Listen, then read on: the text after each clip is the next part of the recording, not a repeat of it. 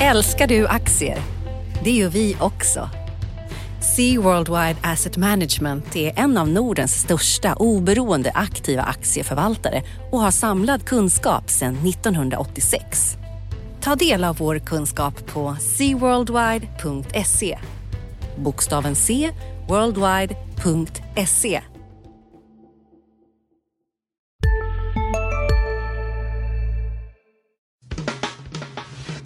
Analyspodden från Dagens Industri. Erika Hallbäck, vad är Lendify? Lendify är en marknadsplats för lån mellan privatpersoner. Vi vill vara en allvarlig utmanare till storbankerna. Vi vänder oss endast till de mest kreditvärdiga låntagarna och vi har tillstånd från Finansinspektionen. Varför ska man låna ut pengar via er istället för att sätta in dem på banken? Hos oss får långivarna avkastningen och inte bara banken. Våra långivare har haft en genomsnittlig årsavkastning på cirka 7% Vi erbjuder ett alternativ till traditionellt ränte och aktiesparande. Vem står bakom Lendify? Några av landets främsta entreprenörer, bland annat Resursbank och Avito-grundarna och delar av Wallenberg och Lundin-familjerna. Tack Erika Hallbäck, investeraransvarig på Lendify. Hej allihopa och välkommen till veckans avsnitt av Eh, Dagens Industris analyspodd där vi pratar om eh, finansmarknader och allt mer politik har det blivit, eller vad säger du? Ja, precis. Eh, det får man verkligen säga. Politiken i förarsätet har ju varit så ett tag, men inte minst nu då. Det är ju fredag den 4 november och på tisdag så är det val i USA och det här valet ser ut att bli betydligt jämnare än det vad det verkade som för, för några veckor sedan. Donald Trump verkar ha en rejäl chans att faktiskt bli president.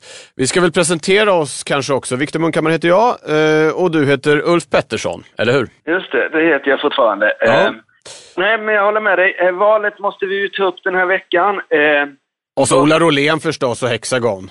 Eh, Ola Rolén och Hexagon, ja. ja. Och eh, börsnedgången som har med val att göra. Jag tror vi är nere nästan 4% den här veckan och det är ännu värre i USA. Ja, så har vi lite glada nyheter också. Det har varit stark statistik. Eh, och det får man väl glädjas åt. Eh, och så tänkte jag vi skulle klämma in lite olja också faktiskt. Precis, oljan också som eh, inte har varit lika glad. Eh, Nej. Den är ner på 46, 46 dollar fatet nu. Ja.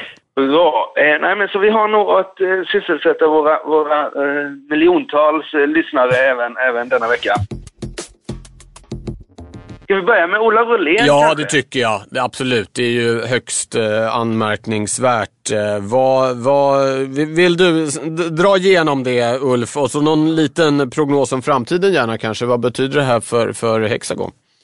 Mm, det ska jag göra. Eh, så som jag ser på det då, okej, du har ju helt rätt att det är en eh, märkeshändelse. Alltså, valet i USA är ju stort och jättestort, men det händer var fjärde år att vi har en, eh, en storbolags-VD som hamnar i, i, i, i norskt häkte. Det händer mer sällan än så. Jag tror aldrig faktiskt det har hänt. Eh, jag vet att Unibet, Peter Nylander hamnade i holländskt häkte någon gång för ett antal år sedan. Men, men Unibet var inte så stort och det här Nej, var ännu Ola Rolén är, han är ju den stora stjärnan på den svenska börsen ja. efter den här fantastiska resan med Hexagon. Han är ung, han är ju en sån där som väl har liksom eh, kunnat eh, bli VD nästan i vilket bolag han vill eller som tippas bli liksom den, den, den, den stora tunga VDn, eller?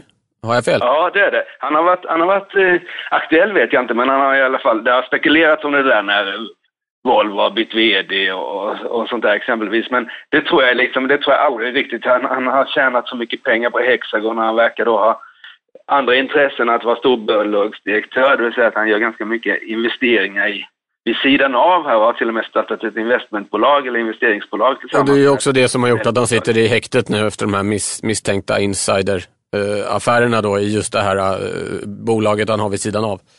Precis, det var ju där han fallerade. Det hade ju ingenting med Hexagon att göra, även om det var Hexagon-aktien som, som tog stryk här. Den föll, värdet föll 14 miljarder under veckan han satt häktad. Eh, men det, det är super, eh, alltså det, det, som, vad är det som har hänt då? Han, han, han, och det har han väl erkänt, eller hur ska jag säga, det är väl klart då att han köpte knappt 300 000 aktier i det här Next, ett norskt eh, biometribolag. Eh, kan ha varit en affär på den tiden på 20 miljoner kanske. Och sen så två dagar senare så köper han tio gånger fler aktier i en ny, riktad nyemission. Ehm, och det gjorde ju att de 300 000 aktier han köpte först steg väldigt i värde. Dels för att nyemissionen gjordes till högre kurs än vad han köpte för, plus att aktien steg väldigt kraftigt. Eh, den steg tror jag 80 efter nyemissionen. Så han, han måste ha tjänat en eh, 50 miljoner på de där 300 000 aktierna han gjorde först då. Och det där eh, eh, skulle ju då vara en insideraffär om han kände till nyemissionen när han köpte de här 300 000 aktierna eller 280 000 aktierna ett par dagar innan. Och eh, eh, nu är inte jag norsk och jag är inte jurist och jag har aldrig gjort några insideraffärer men visst, visst borde han rimligen ha vetat om att han var aktuell för en nyemission Hans advokat har väl medgett att han kände till att det fördes diskussioner, men, eh, eller att, att bolagen pratade med varandra. Det var ju via det här eh, investeringsbolaget då. Men, men eh, så att det är lite, lite osäkert. Det man kan notera, vår DIs Jesper Motander var ju faktiskt i Oslo och pratade med den åklagaren Eh, eh, som verkar ju väldigt eh, säker på sin sak. Eh, hon sa att den här, eh, hennes, den, här, den här speciella åklagarenheten eller utredningsavdelningen tar bara de allra största fallen. Och de, brukar ha, de har någon slags hit ratio eller fällande domar då på 80-90% av fallen. Eh, så... Det är väl tvärt i Sverige. Där Ja. siffrorna i huvudet, men det kanske är 10 som lyckas. Ja. Men om vi, om, vi, om vi kikar framåt då, två alternativ. Men han ska ju släppas ur häktet, han är inte dömd så vi får ju betrakta honom som Nej. oskyldig än så länge. Men, ja, men i alternativ ett, om han, om han liksom eh, blir, blir friad, eh, är, det, är, är det business as usual då för Hexagon eller kommer det här liksom ändå leva med som någon slags eh, släpankare för Ola Rolén och därmed för bolaget? Och alternativ ja. två, det är förstås värsta, om han faktiskt blir fälld. Vad, vad, vad betyder det? Han har ju varit väldigt viktig för Hexagon. Ja, precis. Det var intressanta frågor alltihop. Jag är ju inte norsk, jag är inte jurist och jag är inte heller psykolog. Men visst, visst bör väl en häktning sätta spår på en person som Ola Wåhlén. Alltså allt annat lika tror jag att han kanske blir mer försiktig vad det gäller hans investeringar i Fingerprint och Next så tror jag att han kommer leta eh, sälja de där aktierna. Eh, han kan inte vara VD, efter det här som har hänt kan han inte vara VD i Hexagon och storägare i massor av börsbolag så att säga. Och det är inte bara lite sådär vid sidan pensionsplaceringar han gör där, utan det är ju, han är ju storägare i de där största ägare till och med. Mm. Eh, eller har varit i alla fall. Så det där kommer hända någonting. Jag tror att han, antingen så blir han kvar som VD för Hexagon, vilket är det troligaste, och då säljer han sina sidoverksamheter.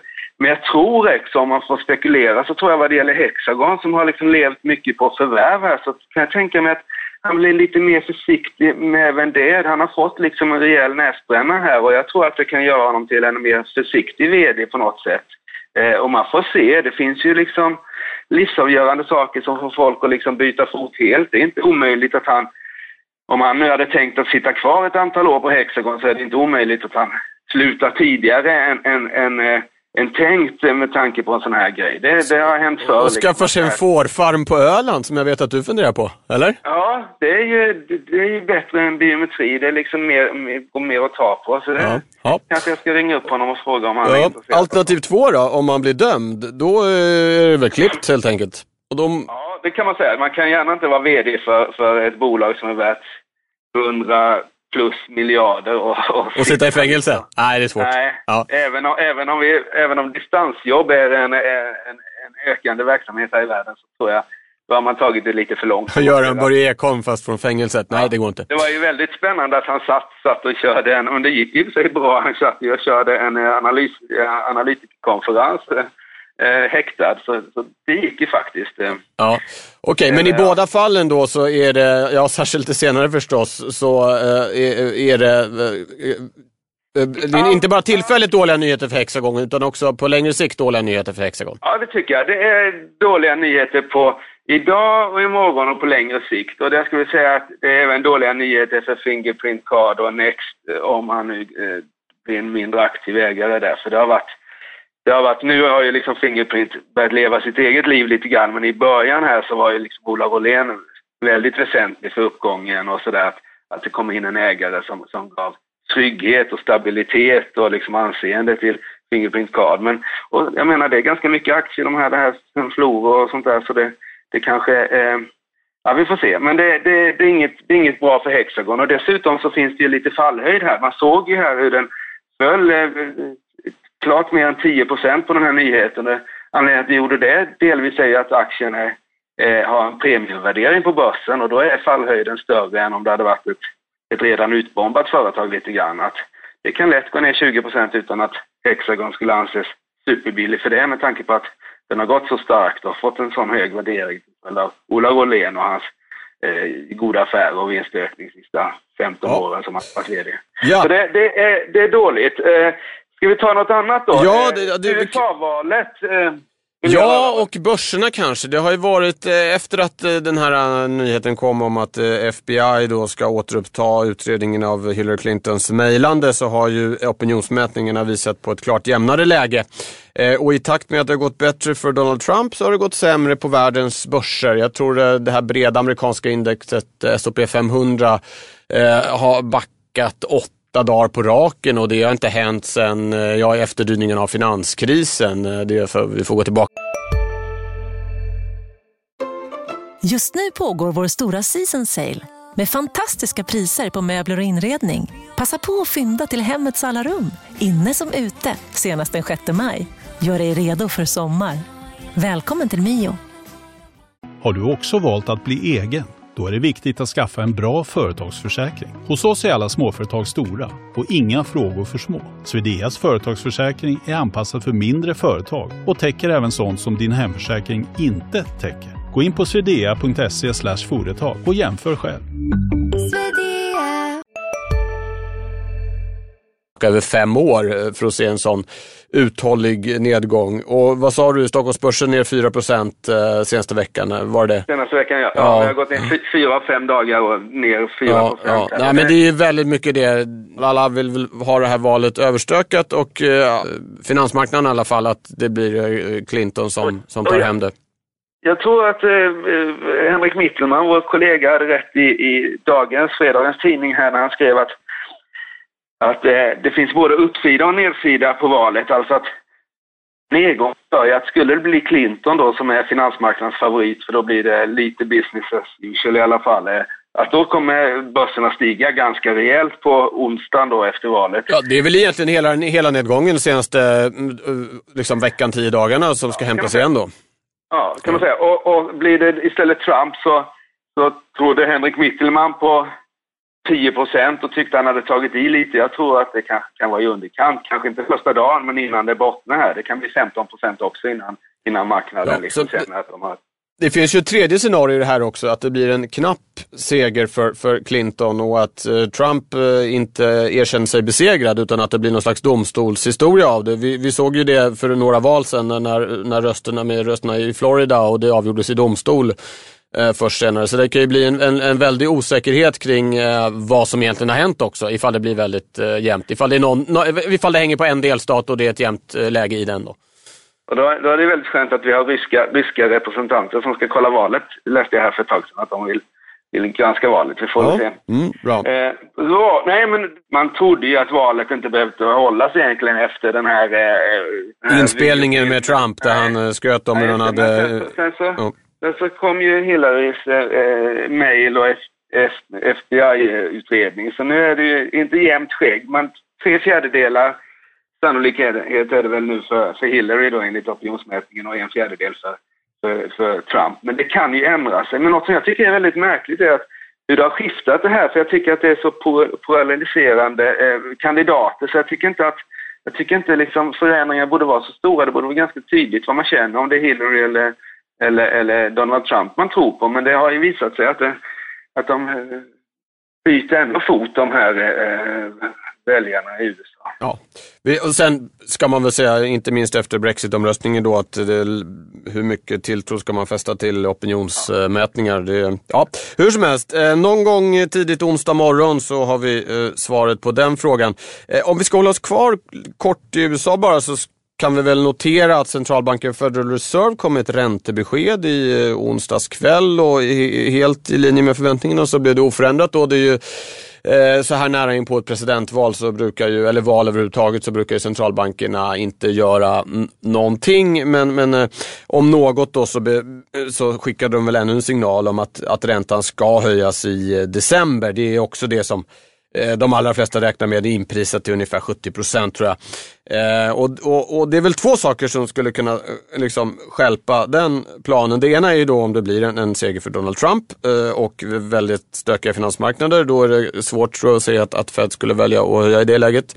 Och det andra är om det blir väldigt, väldigt dålig statistik eh, fram till eh, det här mötet då i mitten på december. Och, den första tunga, tunga pucken i, i, på, vad gäller den delen kommer nu eh, fredag eftermiddag här med de här jo, jobbsiffror för, för oktober. Och sen så kommer det en till sån jobbsiffra. Jag tror att det krävs att båda de är riktigt dåliga för att Fed ska låta bli. Uh, vilket innebär att om vi får en stark uh, siffra i eftermiddag så finns det tolerans för att det blir lite svagare uh, om en månad. Eh, sen tycker jag vi kan väl notera att oljepriset har sjunkit ganska kraftigt senaste veckan, tio dagarna. Det var ju, du minns den här preliminära uppgörelsen som OPEC träffade eh, och med lite medlemmar utanför OPEC också om att, att skära ner på produktionen som fick oljepriset att dra en 10-15 procent. Det var uppe nästan 53-54 dollar fatet. Eh, nu har det dalat neråt och handlas nu kring 46-47, det vill säga ungefär där vi var eh, innan OPEC eh, kom överens om att skära ner produktionen. Och vad är det, vilka är det för? Förut var det Iran och Saudiarabien som hade olika åsikter hur man skulle Ja, det, är for, det, är fortfarande, det är fortfarande det att, att, att det, de utspel som görs tolkas som att OPEC har svårt att komma överens. OPEC också som sitter i så här förförhandlingar och beskeden därifrån är väl att det inte ser så jättebra ut. Och, och sen har det också kom det här om dagen eh, lagernyheter från USA som visar att lagren av olja var väldigt mycket större än, än eh, många, många hade trott. Så det är lite olika saker. Men huvud, huvudproblemet eh, eh, från OPECs sida är väl att de har då svårt att kom, komma överens. Och det, så har det ju varit historiskt också. Dessutom har det väl varit så att även om de har kommit överens så är det många som har valt att inte hålla sig till den överenskommelsen. Så att, eh, men nu i alla fall eh, oljan eh, tillbaka ungefär där den var innan eh, OPEC annonserade att det skulle bli nedskärningar. Just det, just det. Och hur är det här? Man har ju sett hur Saudiarabien har sålt, sålt svenska aktier och alla andra möjliga tillgångar och pratat om att börsnotera sitt, sitt stora statliga oljebolag. Mm. De är väl, Aramco men... ska delvis noteras ja och eh, Saudiarabien gav också ut en, eh, en, av de, en, en jätteobligation, eh, alltså ett lån eh, här för ett par veckor sedan Eh, de har ju stora problem med sin budget med de här oljepriserna och de, eh, det är ju en diktatur och de måste hålla befolkningen på bra humör med höga löner i offentlig sektor och så vidare och nu räcker pengarna inte riktigt till. Sen så har de ju en eh, rätt stabil finansiell grund att stå på om man uttrycker det försiktigt. Men, men det är absolut nya tider i Saudiarabien. Det är också liksom politiska utrensningar. Den mångåriga finansministern fick gå häromdagen. och stora delar av liksom den ekonomiska ledningen där har, har har, har bytts ut de senaste månaderna. Um, så det rör på sig minst sagt. Men det är ändå, det är ändå valet som är... Ja, det är väl den stora, det är, det är den stora grejen för finansmarknaden och uh, den här nu, absolut. Ja, uh, valet i USA. Du hade, de, du hade någon referens där till? Ja, just det. Precis. Vad bra att du påminner mig. Jo, vi brukar ju försöka ha någon litterär referens som sammanfattar lite innehållet i podden när vi gör den ihop. Uh, och jag tänkte med kanske uh, Fear and Loading in Las Vegas är en klassisk bok av Hunter S. Thompson som också har blivit film. Uh, om vi får travestera det då, Fear and Loathing in Washington är kanske det som präglar finansmarknaderna så här veck veckan innan valet. Ja, Vad tror du om det? Ja. Det ja. tror jag blir bra. Det där är väl, jag ska se till att eh, hålla mig vaken, tänkte jag. Eh, jag hörde att man körde igång valvaken redan klockan fyra här i Sverige. Så, så det blir en lång, en lång, en lång natt för, för, eh, för, för oss som är intresserade av finansmarknad, politik och, och allt som händer i världen. Det händer ju andra saker också. Vi kan väl sluta med lite glada nyheter. Det har varit uh, genomgripande väldigt stark statistik faktiskt senaste veckan. Både utfall och indikatorer. Uh, svenska industriproduktion. Sverige då, eller? Ja, både Sverige och globalt faktiskt. Om vi börjar med Sverige så var det Väldigt eh, glada tongångar från inköpare i både industrin och tjänstesektorn. Det var en, ett jättefint utfall för industriproduktion och orderingång i eh, september. Den siffran kom här, här i veckan. Eh, det, den är rätt volatil, den svänger upp och ner. Det var väldigt svagt månaden innan och sådär. Men ändå. Eh, och sen om man tittar på ett så här sammanvägt globalt inköpschefsindex så är det faktiskt uppe på högsta nivån på två år nu. Det var inte bara Sveriges steg. Kina är nyckelaktör, världens näst största ekonomi. Eh, där det verkar som att eh, det snurrar lite, lite, lite snabbare Men- nu igen. Så att, Fin- eh, fin- Finns det något skäl bakom det här eller vad, vad tror man det beror på att helt plötsligt... Ja, om man tittar på Sverige så kan man ju tänka sig kanske, i alla fall när det gäller industrin som ju är mycket exportorienterad, att den här väldiga kronförsvagningen vi har haft de senaste månaderna har ökat optimismen lite grann. Även om växelkursen väl inte är lika, lika viktig som den har varit historiskt, inte minst för att det är mycket tjänster i exporten nu. Men, men, men det kan man väl tänka sig. Sen i Kina så är det ju, de, de har ju, håller ju på, det är ju lite av en svart låda Kina, men vi, det vi vet är ju att eh, eh, regimen inte varit riktigt nöjd med att det går för långsamt. Det har varit lite, de har släppt på lite kreditkranar och sånt och sånt där eh, reagerar ju med lite, lite fördröjning så att möjligtvis kan det vara det. Men, men det verkar som att det, världskonjunkturen har kanske lite mera kraft i sig än, än eh, många, många hade trott. Eh, Sen så, som alltid får man väl se, eh, nå, någon månad eller ett par hit eller dit eh, ska man väl inte dra allt för stora växlar på. Men, men eh, eh, det är i alla fall en, en, eh, en, eh, en positiv nyhet och det känns som det kan man behöva. Det kan man behöva eh, efter en vecka med fallande börskurser, eh, framförallt i USA men även i Sverige. Eh, ett oljepris som är på väg neråt och ett val som är faktiskt osäkert i USA och som blir en riktig game changer om det skulle bli Trump. Och det. även Hillary tror jag. Jag tror att det här, eftersom det är så pass polariserat mellan, mellan kandidaterna, så det här kommer det är inte över på tisdag så att säga, det kommer nog hända. Sen har vi ju dessutom vad som händer, det är inte bara en president som ska väljas utan det är ju, det är ju en kongress och allting så Ja, vi får se. så är det. Mm. Bra, ska vi runda av där? Ja, Fear and loading in Washington eh, säger vi om detta. Eh, och eh, tackar för idag. Och njut av helgen som är lite extra lång också, det är bra. Det är bra. Okej, tack ska du ha som har lyssnat. Tack Ulf. Hej alla. Tack, tack. På återhörande. Ja. Analyspodden från Dagens Industri. Podden redigerades av Umami Produktion. Ansvarig utgivare Lotta Edling.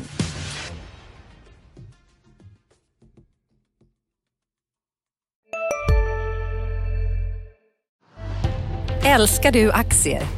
Det gör vi också. Sea Worldwide Asset Management är en av Nordens största oberoende aktiva aktieförvaltare och har samlad kunskap sedan 1986. Ta del av vår kunskap på seaworldwide.se. Bokstaven C, worldwide.se